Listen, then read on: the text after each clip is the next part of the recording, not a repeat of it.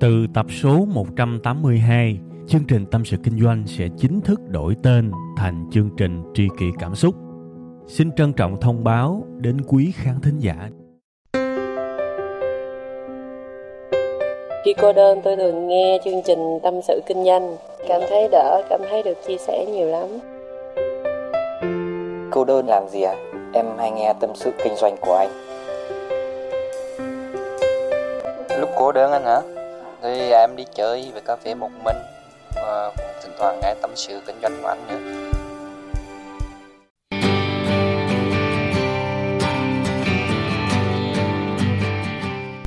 Xin chào các bạn, đang đến với à, một cái bàn nhậu đầu tuần. À, đó là bàn nhậu tâm sự kinh doanh. Các bạn tưởng tượng đơn giản như thế này nè. Bây giờ à, có một cái à, khu vườn nào đó, một cái vườn nhãn chẳng hạn. Ở dưới đất thì có trải một cái cái chiếc chiếu thì tôi mặc quần xà lõn. Sáng thứ hai ngồi đó, xung quanh thì các bạn ngồi kế tôi, ha. Và tôi ngồi, tôi nói với các bạn nghe giống như là bác ba phi kể chuyện phím vậy đó. Dân giả và trước mặt có thể là một xị rượu đế hoặc là một cái ấm trà. Đấy đó là cái tinh thần mà tôi thực sự muốn tâm sự kinh doanh nó sẽ trở nên như vậy. Mộc mạc và chân thành hết mức có thể. Bữa nay thì à, tôi xin phép được à, mạng đàm về một cái chủ đề đó là quản lý nhân viên. Công ty của tôi thì nhỏ thôi nếu mà nói về quản lý nhân sự thì có thể là múa rìu qua mắt thợ. Bởi vì có nhiều bạn, thậm chí là học viên của tôi thôi, nhưng mà họ quản lý rất nhiều nhân viên. Tôi chả là cái gì, nếu so sánh với họ, để mà gọi là dạy về quản trị nhân sự.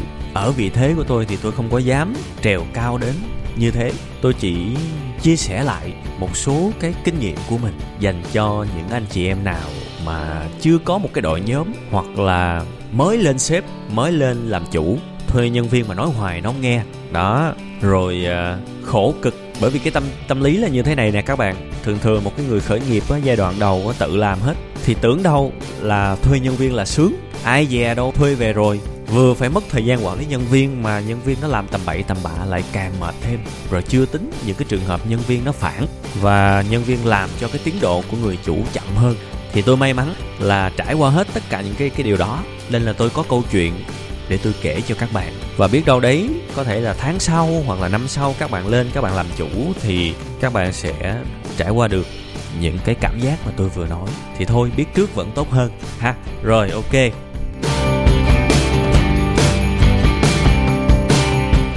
Cái điều đầu tiên mà tôi ứng dụng khi mà tôi quản lý nhân viên là mình phải là một cái gì đó mà nhân viên nó nể tôi gọi nó ở đây không phải là coi thường đâu. Nó ở đây là một cái gì đó rất thân quen đó các bạn. Tôi toàn gọi nhân viên của mình, ví dụ, một cái người cỡ bằng tuổi tôi trở lên, tôi gọi là anh, kể cả người đó bằng tuổi. Nhưng mà một cái người nào đó nhỏ tuổi hơn thì tôi hay gọi là em hoặc là thân hơn nữa là tôi gọi là mày. Và thường thường á, khi mà đã rất thân rồi gọi là mày á, tức là gọi những cái đứa khác không có mặt ở cuộc nói chuyện đó thì tôi hay gọi là tụi bay hoặc là tụi nó. Đấy, thì tôi xin phép được giữ luôn cái cách xưng hô như vậy có thể các bạn thì khác, nhưng mà đối với tôi, khi mà mày tao và tụi bay tụi nó, đó là khi mà những cái bạn đó rất là thân với tôi và có thể chia sẻ được nhiều thứ lắm, nha. Nên là tôi hy vọng các bạn không nghĩ là tôi đang coi thường nhân viên của mình, nha. Cái đó là thân lắm.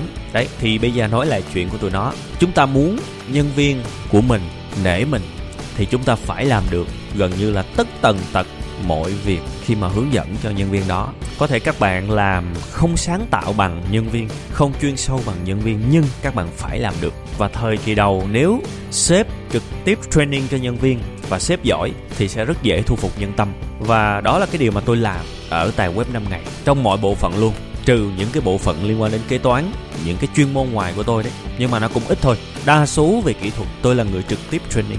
Bởi vì các bạn cứ nghe tôi uh, dạy ở trên youtube là tôi chỉ dạy những gì mà tôi làm được. Nhưng mà nếu mà tôi chỉ làm ở cái hướng bên ra bên ngoài, trong khi ngay trong nội bộ công ty của mình, mà tôi làm không được, vậy thì tôi nói dốc.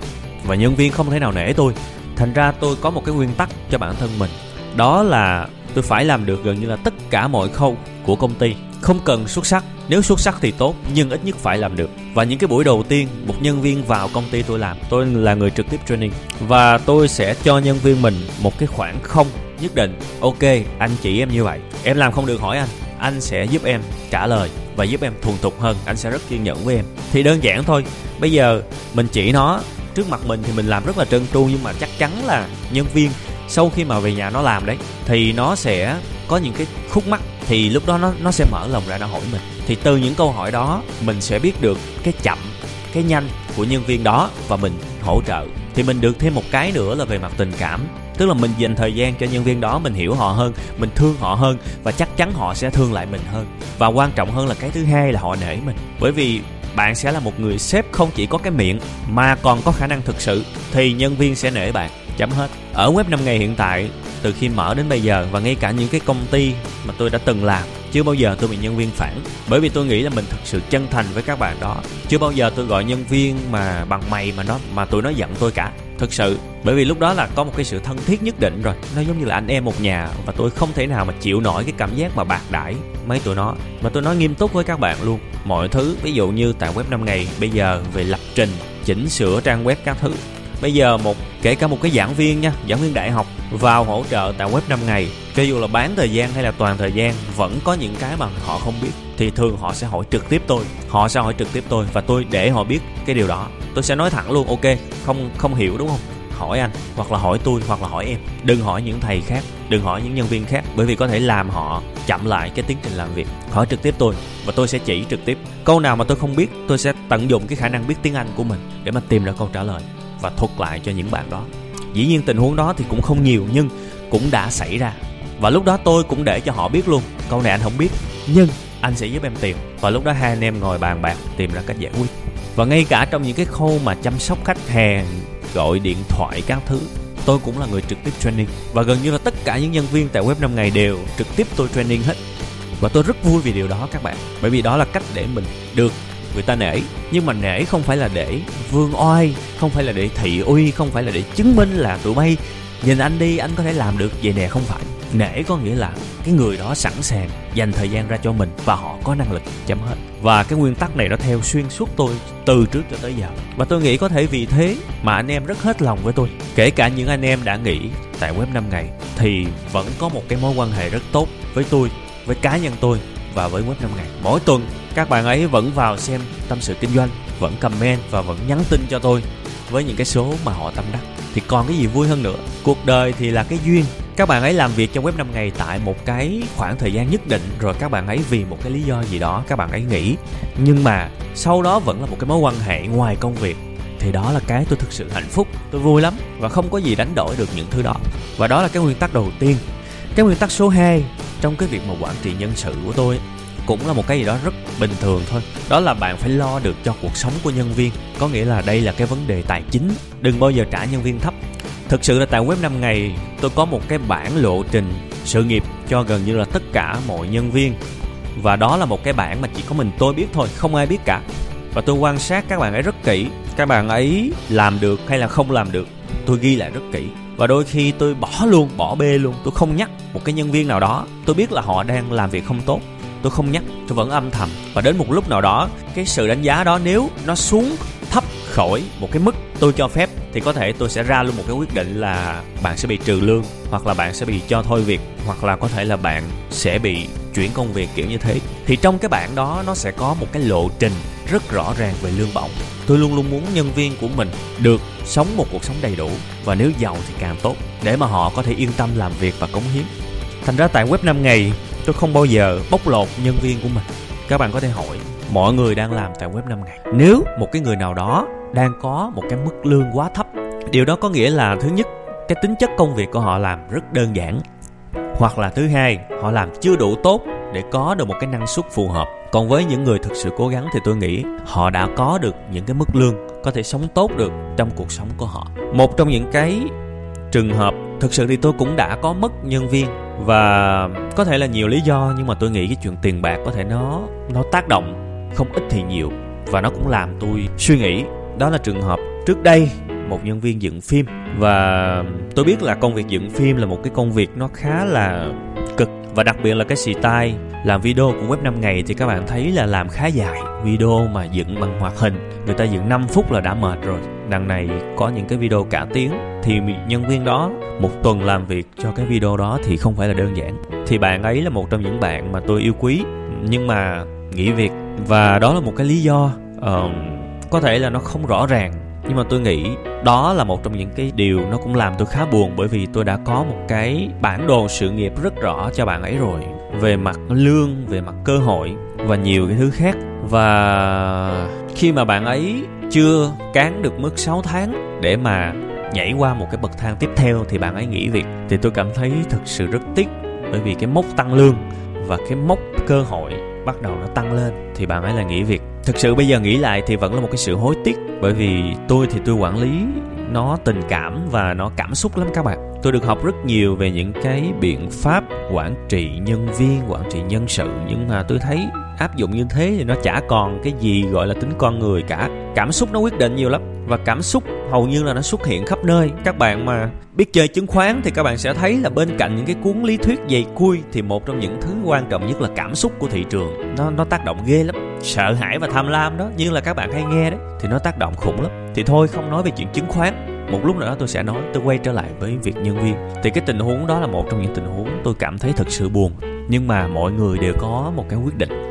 Và dĩ nhiên chúng ta tôn trọng thôi nhưng mà cái tinh thần của tôi dành cho mọi nhân viên đó là tôi buộc phải đảm bảo được thu nhập cho họ. Và có thể là những tháng đầu tiên đó, thì họ sẽ nhận một cái mức lương có vẻ như là không xứng đáng. Và đó là cái bài test về tình yêu của họ với công việc họ đang làm, để xem họ giữ lửa được bao nhiêu. Và để xem họ làm với một cái cường độ cao như vậy mà lương thấp như vậy trong một cái khoảng thời gian như vậy thì họ chịu nổi hay không thì đa số là bật bãi, đa số là bật bãi đó cũng là một cái điều đáng suy ngẫm.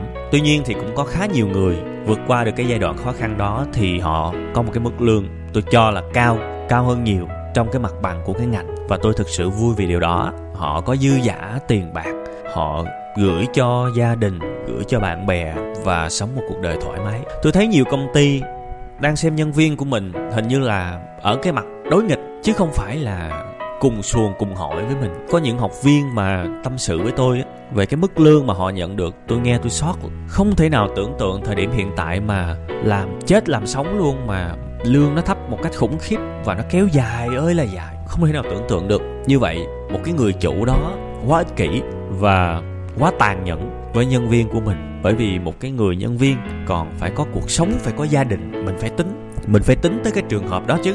Một cái người sếp bắt buộc có hai đối tượng mà anh ta hoặc là cô ta phải quan tâm. Thứ nhất là nhân viên thứ hai là khách hàng. Mình phải quan tâm nhân viên của mình thì nhân viên của mình mới hết lòng lại với khách hàng. Còn đằng này, bóc lột, chết đi được, thì làm sao mà họ có thể đối xử tốt với khách hàng? Các bạn cứ nhìn những cái công ty giao hàng, các bạn sẽ thấy nhân viên giao hàng, rất nhiều công ty bị đối xử cực kỳ tệ, bị xem như là những con trâu. Tôi nói thật, và tôi không hề chế cái này, tôi nói chuyện với rất nhiều anh em giao hàng. Đôi khi, một giờ họ đi giao, tức là 12 giờ rưỡi họ vừa bị chửi, và họ mang cái cục tức đó họ đổ lên khách hàng, nên mới có những cái trường hợp bạn nhận hàng và bạn cảm thấy bức xúc tại sao cái ông nhân viên giao hàng này ổng lỗ mãn, tại sao ổng lại như thế, tại sao ổng lại nói chuyện khó nghe như vậy. Có thể đằng sau đó là vì anh ta vừa mới bị một cái ức chế. Đương nhiên anh ta sai khi mà dồn nén cái cảm xúc đó lên trên khách hàng, nhưng mà trong suy nghĩ của anh ta đó là bởi vì khách hàng hối nên anh ta mới bị chửi như vậy. Nó là một cái vòng lẫn quẩn và tôi thấy rất thương, rất tội cho những bạn này và lương của các bạn thì cũng không cao,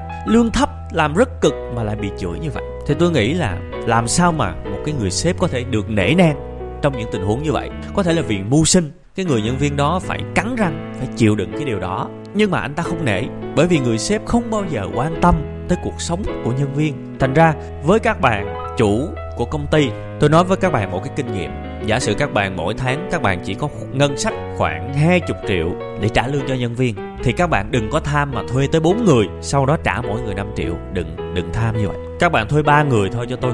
Mỗi người gần 7 triệu. Để cho đảm bảo họ có một cái mức lương tốt để họ có thể cống hiến. Cái phần việc mà các bạn không đủ tiền để thuê đó, bạn có thể tự bỏ sức của các bạn ra, các bạn làm trám vào. Bởi vì thà mình tuyển ít, nhưng mà mình đảm bảo cuộc sống tốt cho anh em mình đảm bảo một cái sự thoải mái, một cái sự chân thành với anh em. Còn hơn là tuyển quá nhiều mà anh em lạnh nhạt với các bạn. Anh em không thương các bạn khi các bạn gặp khó. Thì như vậy, các bạn là một người sếp rất là khủng khiếp, rất là khổ. Bạn làm sao biết được công ty của các bạn sẽ phát triển, sẽ đi lên hoài, hay là một lúc nào đó nó đi xuống? Nó đi xuống thì sẽ có những cái tình huống kiểu như là bạn không đủ tiền để trả cho anh em đương nhiên thì với lương tâm của một người sếp tốt, có thể lúc đó chúng ta sẽ giấu luôn, chúng ta không cho anh em biết. Chúng ta có thể tự cầm cố nhà cửa để có tiền trả cho anh em, để anh em yên tâm làm việc. Nhưng mà thậm chí tới một cái lúc khánh kiệt nào đó, thì các bạn có thể sẽ phải thừa nhận chuyện đó với anh em và cho phép anh em được nghỉ. Các bạn tin tôi đi, nếu các bạn thường ngày đối xử rất tốt với họ thì những tình huống đó có thể họ sẽ ở lại làm việc vì bạn. Vì tình cảm là thứ quyết định, cảm xúc là thứ quyết định. Lúc đó những cái lý thuyết, những cái phương pháp khoa học không còn giá trị nào cả. Người ta sẽ ở lại hoặc người ta đi vì bạn mà thôi. Chấm hết. Thành ra cái kinh nghiệm tôi vừa nói với các bạn đấy, có 20 triệu, đừng có ham. Thuê 4 người, mỗi người trả 5 triệu. Thôi thì hãy thuê hai hoặc là ba người thôi đảm bảo họ có đủ tiền và họ phải đủ sống trước thì họ mới cống hiến được. Đương nhiên các bạn có thể áp dụng cái lý thuyết quản trị giống như tôi đang làm. Thời kỳ đầu cho họ một cái sự khắc nghiệt để test cái tình yêu của họ họ làm công việc này họ có thích hay không. Nhưng khi mà họ vượt qua được rồi đó, thì phải cho họ một cái mức lương đủ sống và đủ thoải mái để có thể sáng tạo. Phải cho họ được một cái bữa chiều sử dụng cái đồng lương đó để ăn thì phải ăn được cái gì đó đủ chất dinh dưỡng để cho cuối tuần họ sử dụng cái đồng tiền đó để giải trí. Thì họ có thể đi đến được những nơi mà họ thích. Đấy, thì đó mới là một cái người sếp tốt. Và bản thân tôi không có nhiều kinh nghiệm gì hết về cái việc quản trị nhân sự. Tôi chỉ có hai cái đó thôi. Và bây giờ thì tôi thấy nó vẫn chạy tốt. Tôi vẫn mất rất nhiều nhân viên. Những bạn không vượt qua được giai đoạn đầu tiên trong cái quá trình thử thách. Nhưng mà cũng có rất nhiều anh em ở lại và cùng cam cộng khổ với tôi. Mấy năm rồi? Và tôi rất thương anh em và anh em cũng rất thương tôi. Thì hỏi các bạn là một người làm chủ còn cái việc gì vui hơn cái việc đó nữa? Đúng không? Rồi tôi hy vọng là cái buổi nhậu sáng đầu tuần này sẽ giúp cho các bạn được một chút ít. Nếu các bạn có một cái suy nghĩ là các bạn sẽ làm sếp hoặc là tuyển nhân viên trong tương lai gần tôi chúc các bạn cũng sẽ có được những người anh em như thế vui vẻ và hạnh phúc cùng cam cộng khổ nhìn về một hướng và cùng tạo ra những cái thứ lớn lao các bạn nhé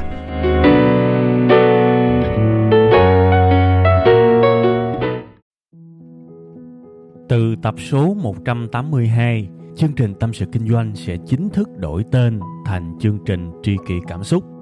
Xin trân trọng thông báo đến quý khán thính giả.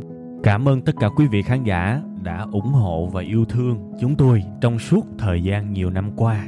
Chúng tôi hy vọng chương trình với tên mới sẽ mang đến cho quý vị và các bạn nhiều yêu thương, nhiều sự quan tâm và nhiều cảm xúc hơn. Quý vị và các bạn cũng có thể nghe lại tập 181 ở phần cuối thì ở phần đó tôi có giải thích về lý do tại sao đổi tên chương trình. Tôi hy vọng tất cả mọi người có thể cảm nhận được tinh thần của tri kỷ cảm xúc. Một lần nữa xin cảm ơn thật nhiều